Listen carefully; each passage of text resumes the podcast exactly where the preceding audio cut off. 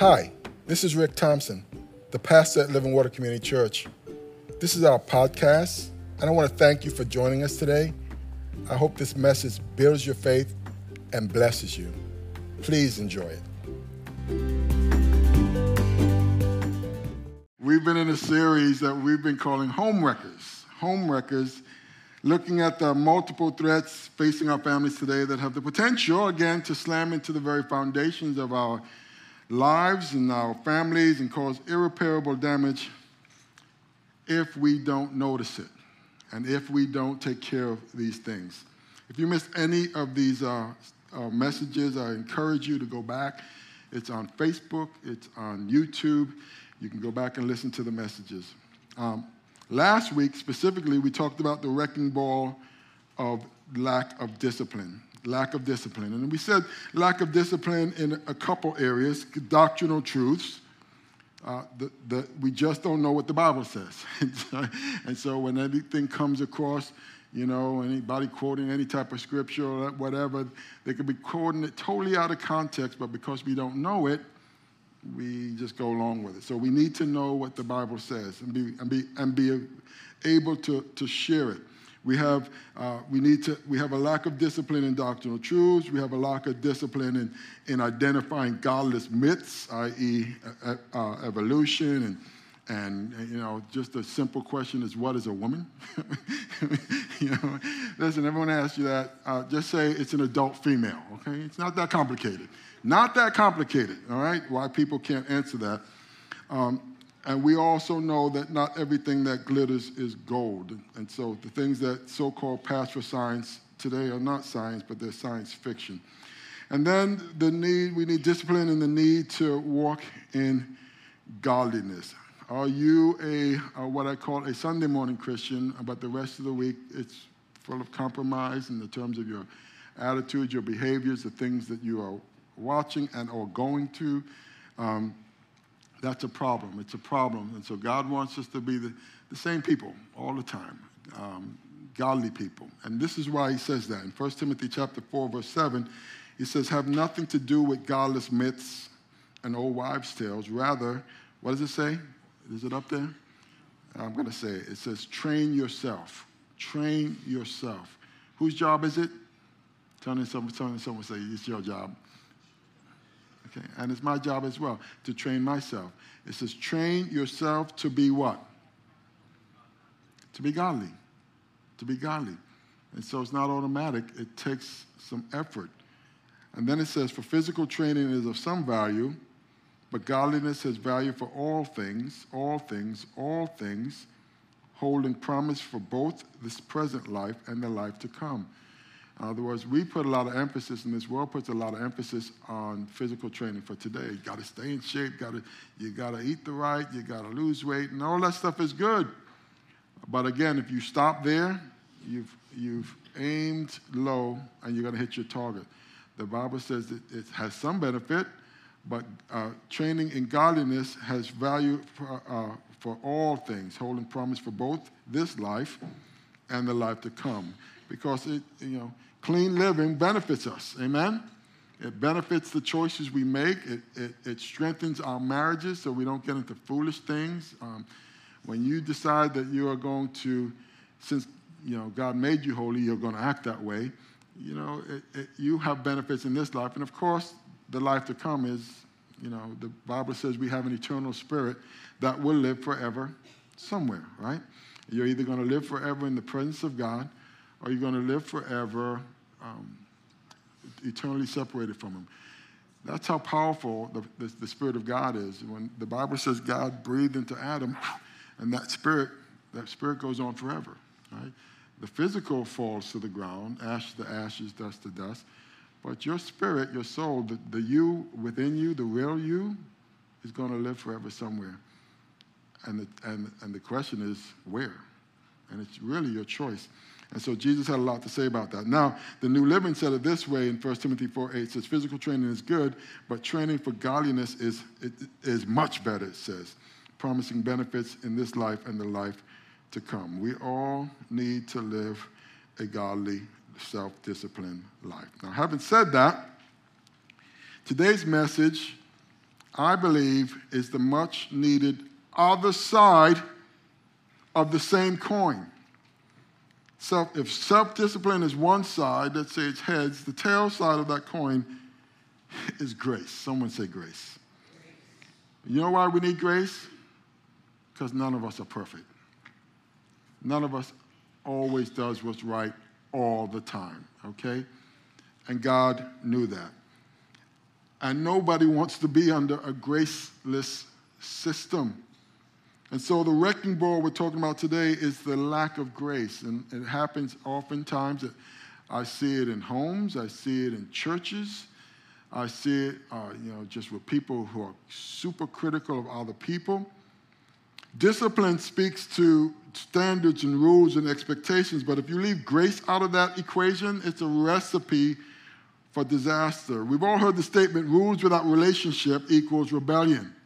Rules without relationship equals rebellion. That's why with the young people, oftentimes, even as a youth pastor, I just spend time getting to know them first. And after you get to know them, you build a relationship, you can pretty much tell them anything. But if you come in, Johnny down the block, and they don't know you from a hole in the wall, and you try to slap on rules on them, you're just going to get rebellion. Well, in the same way, rules without grace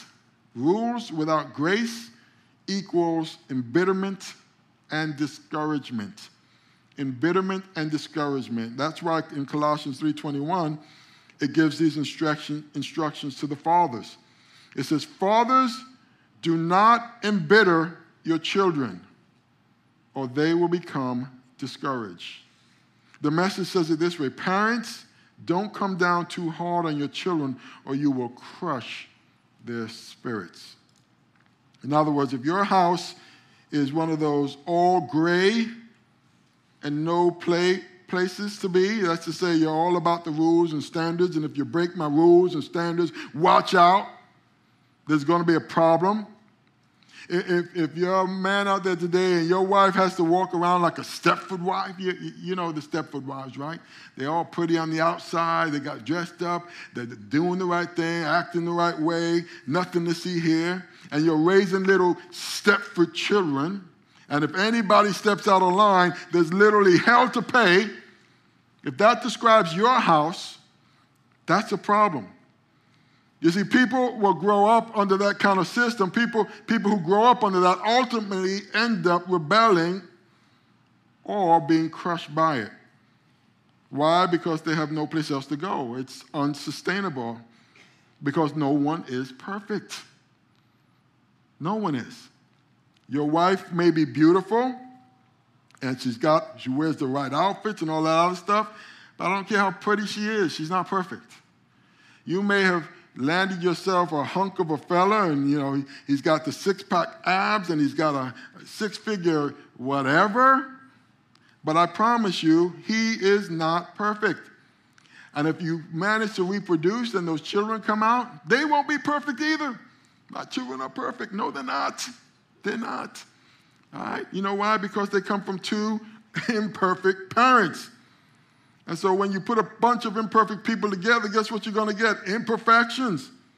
And if you slap a bunch of unsustainable rules on top of that, that goes with churches as well, unsustainable rules, it's not a matter of if they fail, it's a matter of when they fail. And if grace isn't there, you're going to have a problem. We are going to have a problem. And if you fail enough times, you'll eventually just throw up your hands. And you stop trying because you realize you can't do it consistently at all, so you quit. Or you go from the other side of that, you go from trying to lying, i.e. pretending, or I call it putting on your mask. Nothing to see here. Everything's fine. How you doing, brother? I'm blessed and overcoming. You were just fighting on the way to church this morning. You had an argument just setting the alarm off. Rolling out of bed. Who's going to get the kids ready? It's your turn. It's your turn. It's my turn. It's this turn. Where's the clothes? When you get here, all of a sudden, somebody sprinkles pixie dust on you. And nothing to see here. Everything is fine. How you doing, brother? So I'm blessed and overcoming. It's only the honest person to tell me honesty. I'm struggling, Pastor Rick. I'm having a hard time. I blew up on this one. I'm not proud about that. But under a rules-based system, you're afraid to go there, and so you pretend.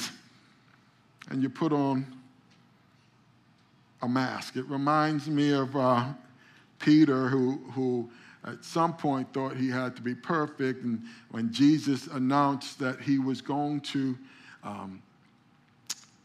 that it was on the eve of his crucifixion, he turns to his disciples and he says, all of you will fall away on account of me. And Peter stood up and he said, not me, Lord. Everybody else will fall away from you, but I'm not going to fall away. And he says, no, yes, you will. And he says, no, I won't. Even though I have to die for you. And the Lord looked at him and said, Peter, before the rooster crows twice, you will deny me 3 times today. And we all know what happened. And when it happened, yes, he denied the Lord. Not once, not twice, but 3 times. The rooster crowed that second time, and he realized. I could imagine just at that moment, because he was watching as Jesus was being brought and mistreated. And when that rooster crowed, I could imagine Jesus' eyes turned in the crowd and met his eyes in the crowd. And he says, and he went out and wept bitterly. But the good news is that after his crucifixion and his resurrection, and as he appeared to over 500, the angel, remember, told the girls, he says, go tell the disciples and Peter. Go tell the disciples and Peter to meet me where I'm going to be next. He had to specifically tell Peter, because Peter, in his mind, he blew it. The Lord's not going to have anything to do with me. But the Lord says, you know what? I love you. I know what I'm getting. There's grace for you as well. Amen? And Peter, who would deny Jesus 3 times on the eve of his crucifixion when he needed him the most, the Lord chose Peter to become the head of his church. Come on, someone say that's grace. That's a beautiful thing. That's why I have a problem with some of my Christian brothers out there who preach that you can lose your salvation based on personal sin, including sinful thoughts and behavior. So whenever there's an altar call, you go into these churches and you think, oh man, there's a flood to the altar, but you realize it's the same people coming down every week, getting saved over and over again, because they're being taught the law, and the law says the soul that sins shall die, and they've sinned. They're honest about it. They said something, they looked at something, or whatever. So every Sunday they're running to the altar, because there's no assurance of salvation. It's a lot of the Pentecostal churches are that way. And my problem isn't necessarily with the ones who keep running to the altar for salvation under that system. My problem is the folks who feel like they've somehow arrived and they don't sin anymore, and they don't mess up from time to time, even in their thought life. You see, if that's what you truly believe, and if you're intellectually honest at all, you should be at the altar all the time. There's not a week that goes by that you don't mess up in some way, form, or fashion. Come on, somebody. And if that's the system you're taught under, eventually you're going to conclude that if sinless perfection is what I have to do to stay saved, I can't do it. And oftentimes in those systems, people will just walk away. They put a load on them. They put the law on them, and no one can live up to the law. The soul that sins shall die. But the ones who don't run to the altar, again, I'm more concerned about them, because they think they will have it all together. They're even more deluded. Now, concerning salvation, the Bible is clear. It's not about works. Come on, somebody. It's about grace. It's about what God has done through his son, Jesus Christ. Ephesians chapter 2, verse 8 and 9.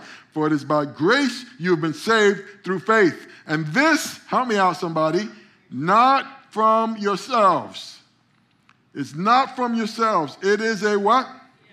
Yeah. It is a gift of God, help me, not by works, so that no one can boast.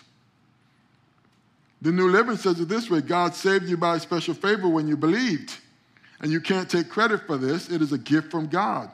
Salvation is not a reward for the good things we have done. Salvation is not a reward for the good things you've done. So none of us can boast about it.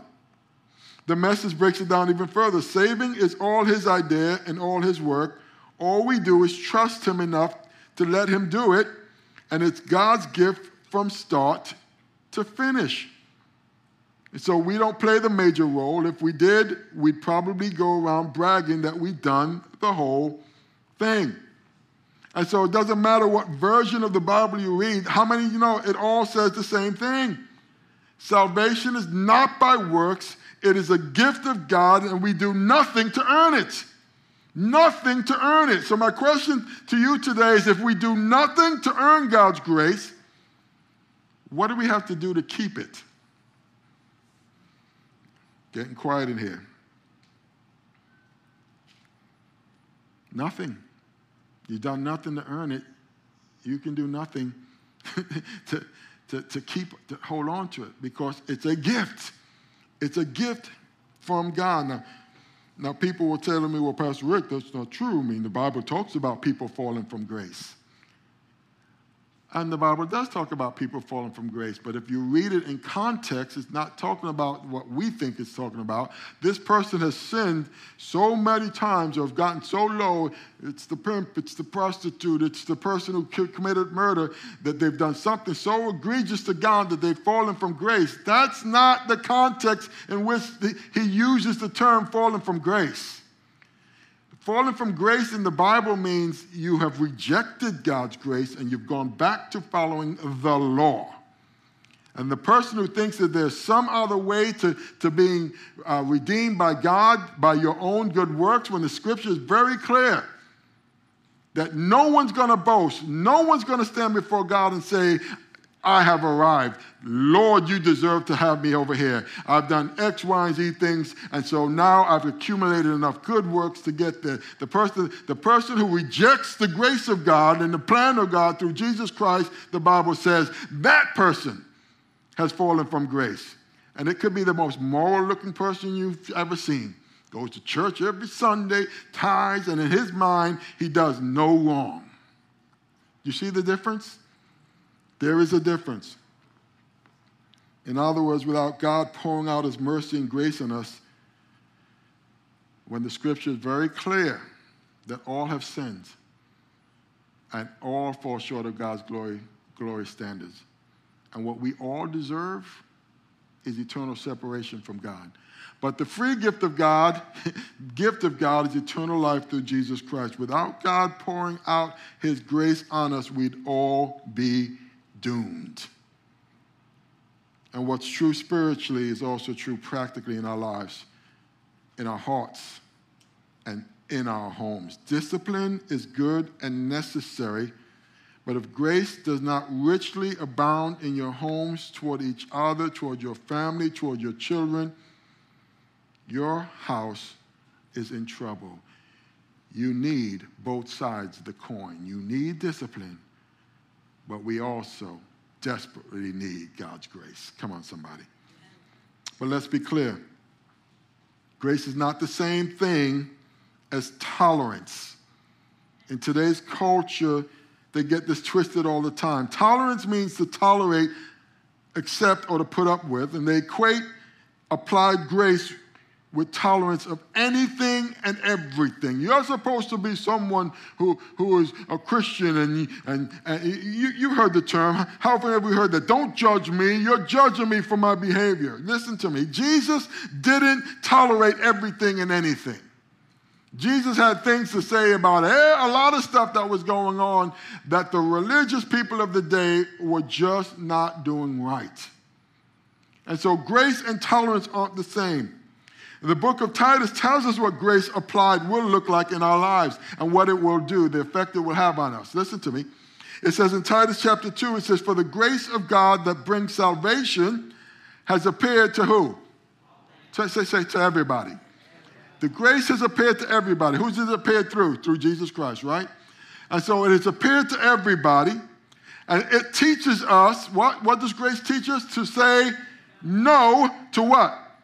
To ungodliness and worldly passions, and to live what?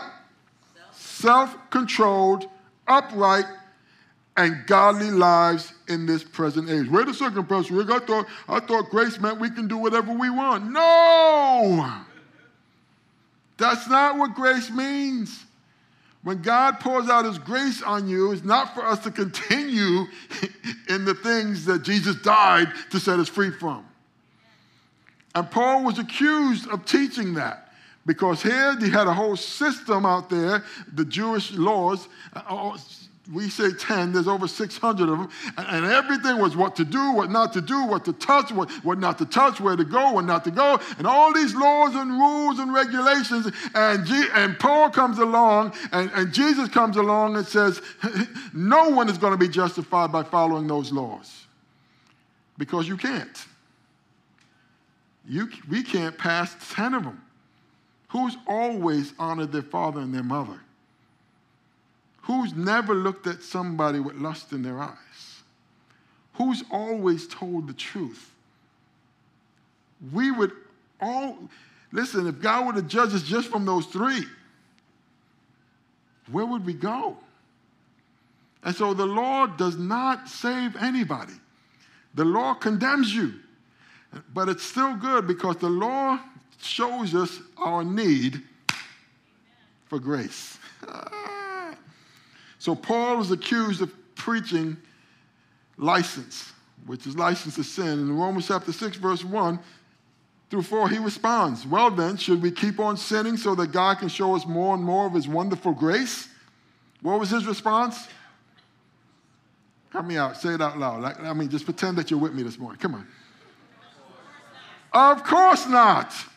He says, of course not, since why? We have died to sin. How can we continue to live in it?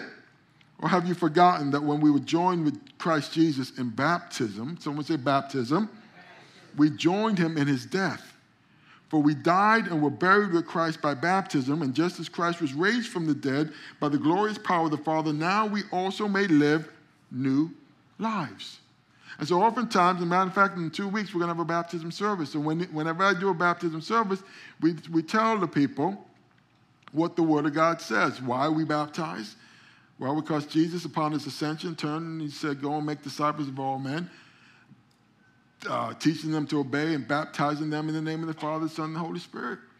And when we look at the baptism, you'll actually hear me say it. I'll ask him, have you accepted Christ as your Savior and your Lord? Yes.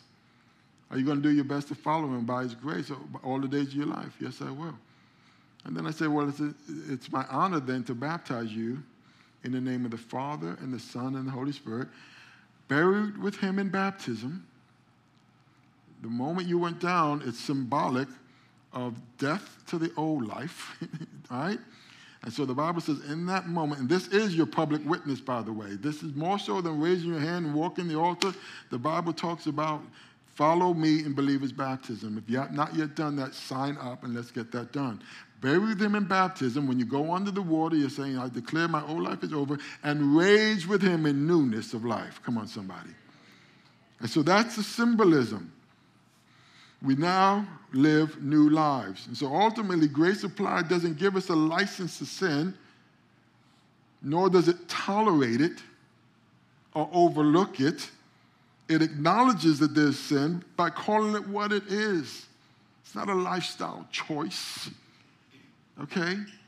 It's not, what we call it today. Call sin, sin. All right? And repent of it. And it teaches us to say no to it. To say no to it. Why? Because unchecked sin in our lives can and does a lot of damage to ourselves, our psyche, our family. The Bible talks about that. Sin will cause problems in our lives. Again, it's the very reason Jesus went to the cross, suffered, and died. Now, did he do that just so we can stay comfortably wallowing or stuck in it? No. He did that so that we can experience God's forgiveness and be set free of it. For whom the Son sets free is free indeed. Amen? Can I get a witness? Anybody? Walking in, you are not the man you were before you became a Christian. You are not the woman you were before you became a Christian. God has set you free. And God has called you, and He's let you know these certain things. I'm giving you my grace. It's the woman who was caught in the very act of adultery. It's that same principle. Dragged before Jesus because of her sin, demanding Jesus, a crowd ready to kill her. The law says, Moses says, if a person is caught in adultery, they should be stoned. What say you?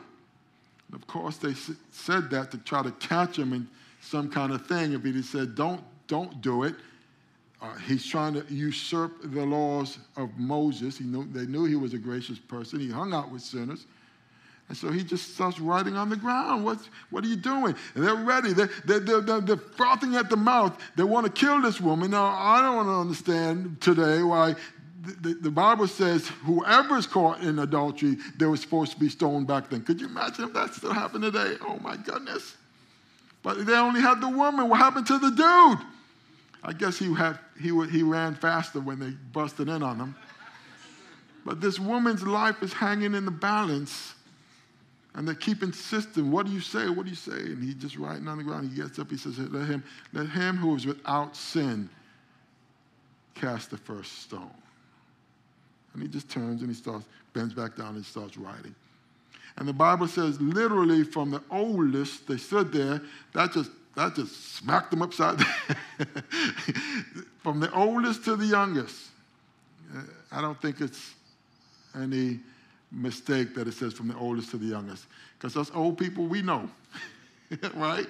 Young people take a little while. Have I sinned? You know, but they all had stones, and it says from the oldest to the youngest, they dropped their stones and walked away. And then Jesus looked up, and it's just him and her and him, maybe the disciples. He said, "Woman, where are your accusers? Did anyone condemn you?" Now, mind you, there was one person in that crowd that could have cast the stones. Who was it? Jesus. There's one person without sin, and he didn't throw any stones. Where are your accusers? Did anyone condemn you? No, my Lord, neither do I condemn you. And he didn't leave it there. He said, what did he say next? Go and sin no more. I've given you grace. I've given you mercy, not for you to jump into another adulterous affair. Don't be stupid. Stop doing the things that could have killed you. Now, there's something greater than a physical death, because the Scripture says the sin in our life has the ability to separate us totally from the Father. And without God's grace, we would all be eternally lost. And so he pours his grace upon us, not so that we can continue in the patterns of sinful behavior. He says the same thing to us. I have forgiven you, neither do I condemn you. Go and sin no more. Put the pornography down. Stop mistreating your wife. Get out of the adulterous affairs. Where are my single people? Stop sleeping around. He did not forgive you so you can continue to wallow in the things that he actually died to set us free from. It's getting quiet in here. Now listen to me. Biblical grace takes things even further than that, though. Listen. Someone asked, what's the difference between mercy and grace? What's the difference between mercy and grace? Well, mercy defined is compassion or forgiveness shown towards someone whom it is within one's power to punish or harm. Let me say that again. It's compassion or forgiveness shown towards someone whom it is within one's power to punish or to harm. Now, God certainly is merciful to us, amen? But grace goes much further than just mercy, okay? Grace says the free and unmerited favor of God as manifested in the salvation of sinners and the bestowal of blessings. The free and unmerited favor of God as manifested in salvation of sinners and the bestowal of blessings. I pulled this definition right off of Google, okay? Now, unmerited favor of God means undeserved favor of God. The undeserved favor of God. So if mercy is the guy on death row, guilty as charged and deserving to die because of his sins, and on the day of execution, the governor calls and releases a stay of execution, and he says, okay, I'm going to set you free. That's the definition of mercy, okay? You didn't get what you deserve, right? But grace takes that same guy, releases him from prison, listen, and treats him just as he'd never sinned. It's like playing the country music songs backwards. You get your house back, your dog back, your car back. Come on, somebody.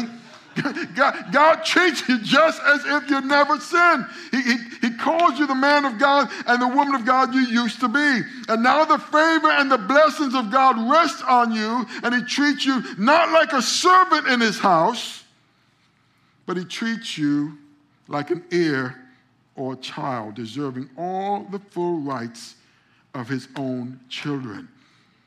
And he lavishes you with all the blessings that go with it. He gives you purpose, he gives you provision, he gives you protection, and he gives you a plan for your life, all of which we do not deserve, but he freely gives. Listen to me, folks. He not only gives us mercy, he gives us grace, that undeserved, unmerited favor and blessing of God. Now, since God has been gracious to us, he expects us to be gracious to those around us. Come on, somebody. Especially those in our own home. Colossians 3:12 says, since God chose you to be the holy people whom he loves, you must clothe yourselves with tender mercy, kindness, humility, gentleness, and patience. You must make allowance for each other's faults and forgive the person who offends you. Remember the Lord forgave you, so you must forgive others. Why be patient with the people around us? Because God's been patient with us. Why be merciful, kind, and forgiving? You can write this down, because God has been merciful, kind, and forgiving to us. Amen? Now, that's the thing today. People are out there identifying as all sorts of things. There are people who are men who are identifying as women, women who are identifying as men. There are people who are identifying as unicorns. My daughter called me up the other day and said, Dad, there's a guy he's a 40-something-year-old man, and he's identifying as a 7-year-old girl, and some idiot family adopted him, and they have a daughter as well. Adopted him, okay? And he walks around pretending. I mean, we used to have a word for that back in the day, mental illness. Yes. But you're going to put that around your child? So you got people identifying whatever they think of, that's what they are, because they're stuck on some, and people, well, that's this to the right. And so I suggest today, for the believer, let's go ahead and identify ourselves with Christ, amen? And what Christ has done and expects from us. And he makes it clear that that's what he wants from us. And it's easier to be gracious to others when we know what God has done for us. What has he done for us? Write this down. He's chosen us. He's chosen us. Colossians 3:12. Therefore, as God's chosen people. And what I love about adoption, most of us didn't choose our parents, right? You're born to who you're born to. But to the adoptive child, listen, your parents chose or choose you. Amen? Now, speaking of adoption, I just want to welcome our newest member into our family, Miss Summer Hope. Look at her. Yes. Summer Hope Torres. And one of the things that they said when we were at the hearing, it was on via Zoom. It said to the judge turned to Amanda and Eric and said, listen, are you prepared to take Summer on as one of your own children, to have all the rights and privileges that your own children have? And they said, we are. That's what adoption does. And that's what God does for us as, amen, as well. Amen, right? So you are chosen. But not only that, we've been made holy, and we are all dearly loved. Colossians 3:12, therefore, as God's chosen people, holy and dearly loved. Holy means set apart, like fine china, right? How many of you grew up with one of these when you were younger? Can we put it up there? China cabinet? Do we have that picture? How many had one of those? Just raise your hand. How many? All right, keep your hand up. Keep your hand up.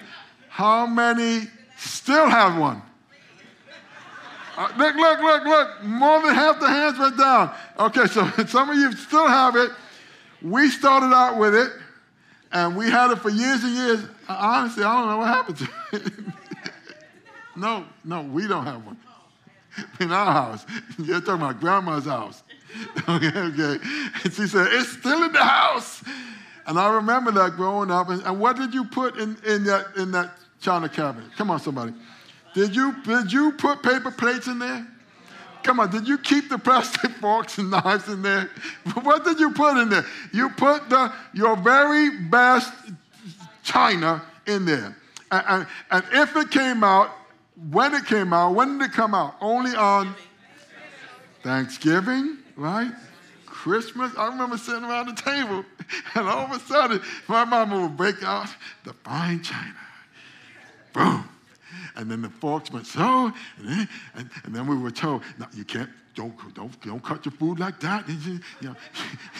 She's from a British system, the Jamaicans. I'm just saying.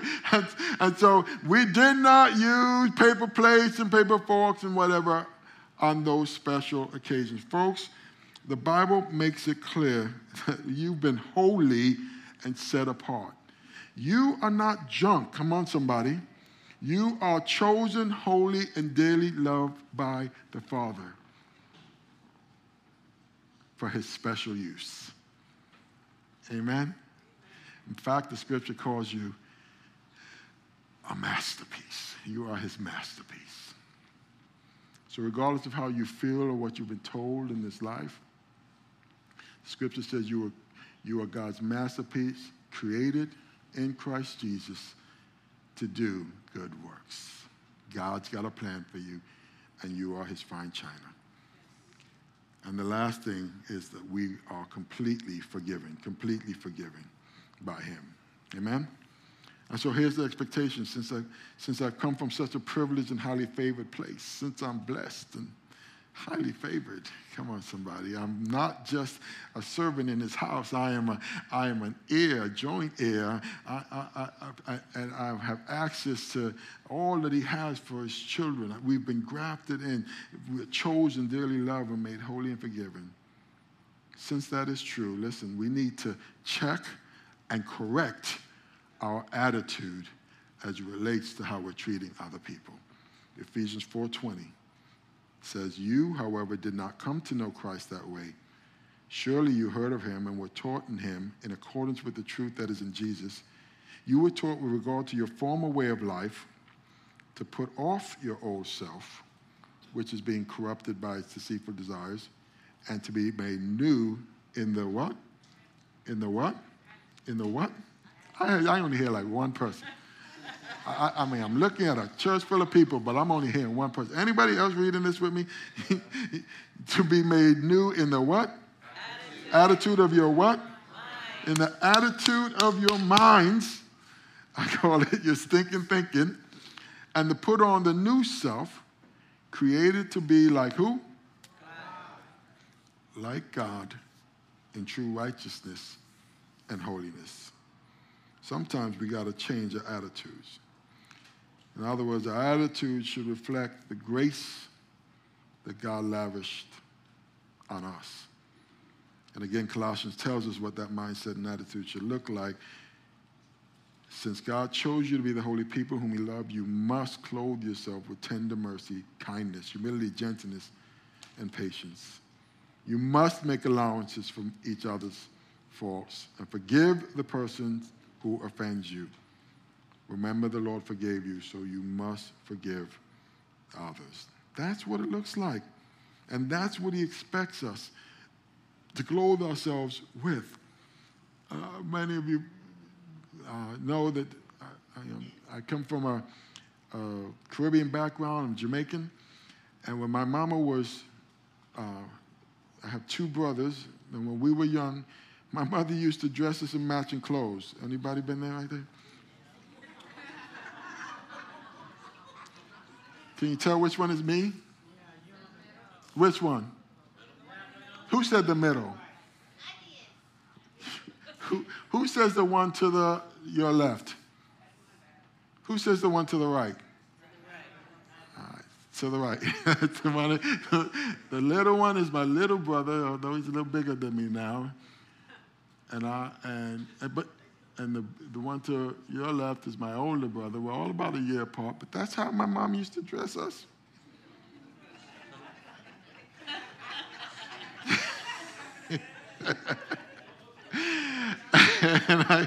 And I promise you, that was young, but it went on. It went on until we got old enough to dress ourselves. And I promise you, we never did that again. But Colossians tells us that compassion, kindness, gentleness, and patience should be part of our everyday wardrobe, especially with each other. Amen? And it implies that it's a choice, like the choice you made today to wear whatever you are wearing now, good or bad. You chose that outfit. Unless you're a child in the back, you chose, the parents chose their stuff, but you chose your outfit. The Bible wants us to choose to be gracious with the people around us. And while you're at it, Ephesians 4:31 says, while you're putting some things on, I want you to take some things off. We talked about this before. Get rid of all bitterness, rage, anger, harsh words, and slander, as well as all types of malicious behavior. And again, he reminds us again, instead, be kind to each other, tenderhearted, forgiving one another, just as God, through Christ Jesus, forgave you. To me, that's grace. The Message says it this way: make a clean break with all cutting, backbiting, profane talk. Be gentle with one another, sensitive. Forgive one another as quickly and thoroughly as God in Christ forgave you. And so he says the same things to the Roman church, the church in the city of Rome. He says the same things to the church in Ephesians, Ephesus. He says the same things to the church in the Colossians. And how many know that he's saying the same things to the church in Fort Lauderdale? It's the same thing. And that's beautiful. Be tenderhearted. Be sensitive. Are you tenderhearted and sensitive toward your wife, toward your children, your husband? If the answer is yes, then praise the Lord. You're doing well. But if not, the answer is why not? Christians should be the most sensitive, tenderhearted folks out there, because that's what God has done for us. And it's potentially transformative. I'm going to treat the people in my life, especially in my home, the way God wants to be treated. I'm going to treat the people who walk through those doors the way God wants me to treat them. Come on, somebody. Do you think that will make a difference in their lives? When they don't feel like they're condemned, that you're not dressed right. I was preaching in Jamaica one time, and at some point there was people standing outside, looking outside the windows, and I saw some of the ushers trying to shoo some people away because some of the dreadlock people were coming to listen. And I'm like, what are you doing? I had to pull them aside. What are you doing? Yeah, these are dread people. I said, I don't care what they are. If God has drawn them to hear the word of the Lord, You don't shoo them away because God is drawing them. Come on, somebody. And so we're going to have those choices in here. People are not going to, may not look the way we look or sound the way we sound or dress the way we dress or whatever. We are going to be loving and gracious and forgiving and kind. Come on, somebody. Amen? Amen. And so instead of being difficult with my wife or my family, I am going to show God's love. Now, Pastor Rick, what if he or she doesn't deserve it? I mean, the people in your life, I mean, they just get on your last nerve. What if they don't deserve it?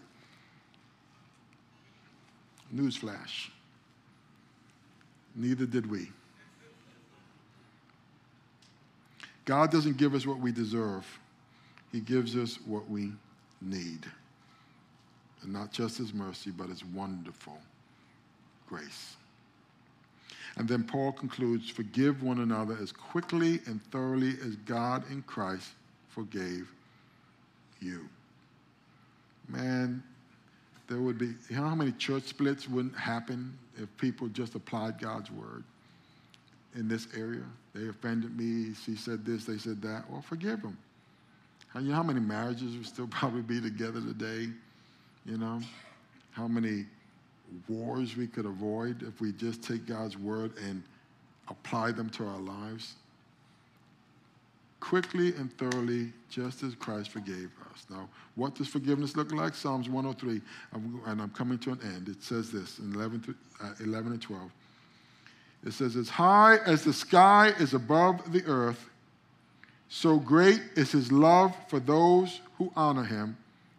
And as far as the east is from the west, so far does He remove our sins from us. And so if you want to know how much God loves you, loves those who honor Him, just look up, especially at nighttime. As high as the skies above the earth, that's how great His love is toward us.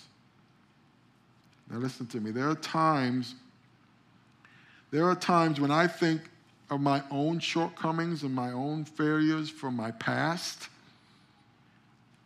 because the enemy brings it up or people might bring it up, and then he tries to heap shame on you because of it. But let me assure you something. If you have asked God's forgiveness and that thing went under the blood, it's under the blood. Amen? God doesn't forget it, doesn't remember it. He says, as far as the east is from the west, does He cast our sins. Now, I don't think that was a typo.